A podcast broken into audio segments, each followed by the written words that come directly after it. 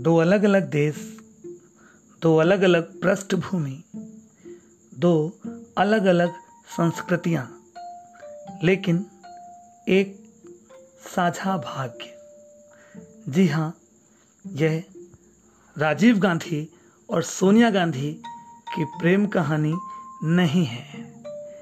एक प्रेम कहानी जो एक राजनीतिक मामला बन गया।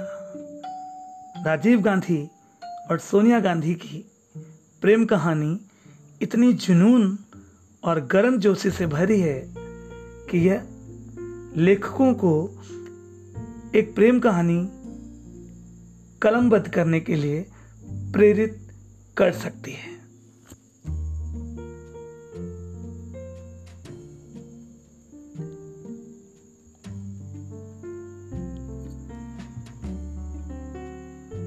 युवा जोड़े।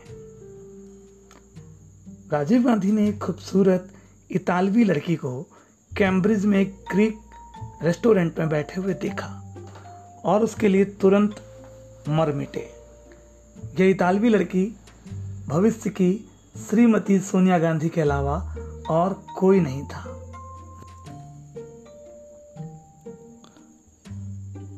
बहुत ही आकर्षक और स्मार्ट से दिखने वाले राजीव गांधी ने रेस्टोरेंट के मालिक चार्ल्स एंटोनी से पूछा कि वो उन्हें अपने करीब रख ले, जिसके लिए मालिक ने काफ़ी रकम की मांग कर दी।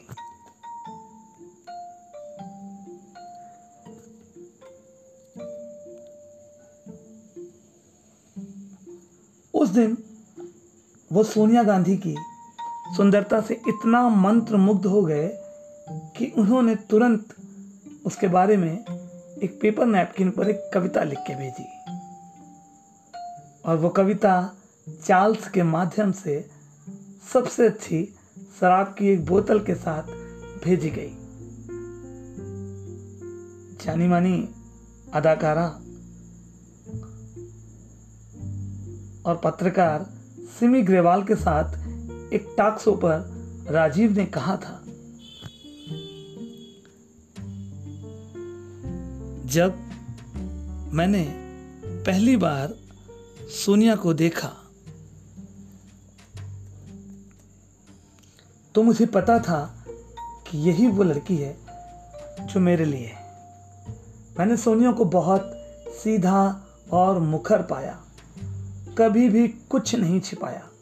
वो बहुत सुलझी हुई और एक समझदार व्यक्ति के रूप में समझती है। दोनों अक्सर बाहर जाने लगे और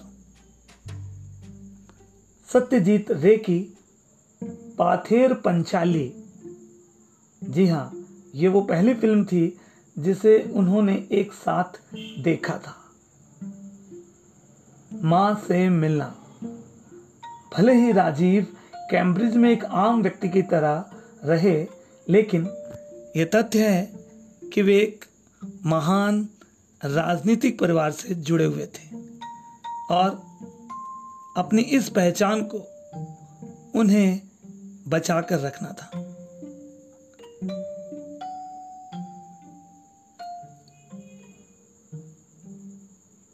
भारत की प्रधानमंत्री इंदिरा गांधी के पुत्र होने के नाते, जो उनकी वास्तविकता का एक बड़ा हिस्सा था, राजीव ने सोनिया के प्रति अपने प्यार का इजहार करते हुए अपनी माँ इंदिरा को एक पत्र लिखा। श्रीमती गांधी ने वो पत्र रिसीव किया और अपनी चाची के साथ चर्चा करने के लिए उनके घर पहुँची। उनकी चाची विजय लक्ष्मी पंडित ने अपनी भाभी बहू से मिलने का फैसला किया।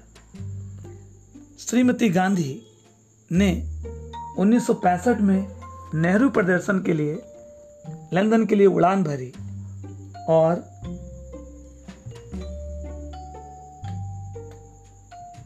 वहाँ राजीव ने सोनिया को अपनी माँ से मिलवाया।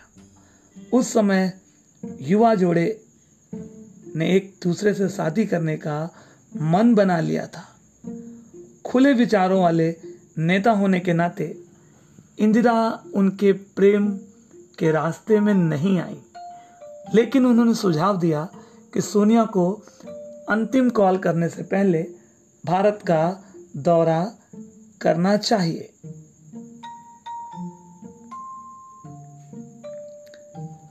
एक डरा हुआ पिता। इस तथ्य के बावजूद कि इंदिरा गांधी ने इस मैच को आसानी से स्वीकार कर लिया, सोनिया के पिता श्री स्टेफेनो मैनो अपनी बेटी के फैसले के बारे में थोड़ा आशंकित थे। वो अपनी बेटी को इतनी दूर ज़मीन पर भेजने से डर रहे थे। उन्हें राजीव के लिए यह रिश्ता पसंद था, लेकिन अपनी बेटी को एक राजनीतिक परिवार में शादी करने के लिए वो बहुत उत्सुक नहीं थे। जैसा कि यह अब तक की सबसे बड़ी प्रेम कहानी थी। राजीव ने उन्नीस सौ सड़सठ में अपनी इंजीनियरिंग की डिग्री जी हाँ इंजीनियरिंग की डिग्री जो पूरी भी नहीं हुई थी, और वो भारत लौट आए। और सोनिया ने 1968 में 21 साल की उम्र में उनका साथ दिया। कैम्ब्रिज से लौटने के बाद वो पायलट बन गई। इससे पहले वो बच्चन परिवार के साथ रही और यहीं से शादी की शुरुआत हुई। सिविल यानी साधारण सी शादी। इंदिरा गांधी ने महसूस किया कि राजीव और सोनिया एक दूसरे के बारे में बहुत गंभीर थे। इसलिए उन्होंने अनावश्यक गपसप से बचने के लिए जल्दी ही शादी करने का फैसला किया। उन्होंने घटनाओं में गहरी दिलचस्पी ली और उनके मार्गदर्शन में सब कुछ आयोजित किया गया। जनवरी 1968 के अंत तक राजीव और सोनिया की सगाई हो गई। मेहंदी समारोह नई दिल्ली के विलिंगटन क्रीसेंट में बच्चन परिवार के घर पर हुआ।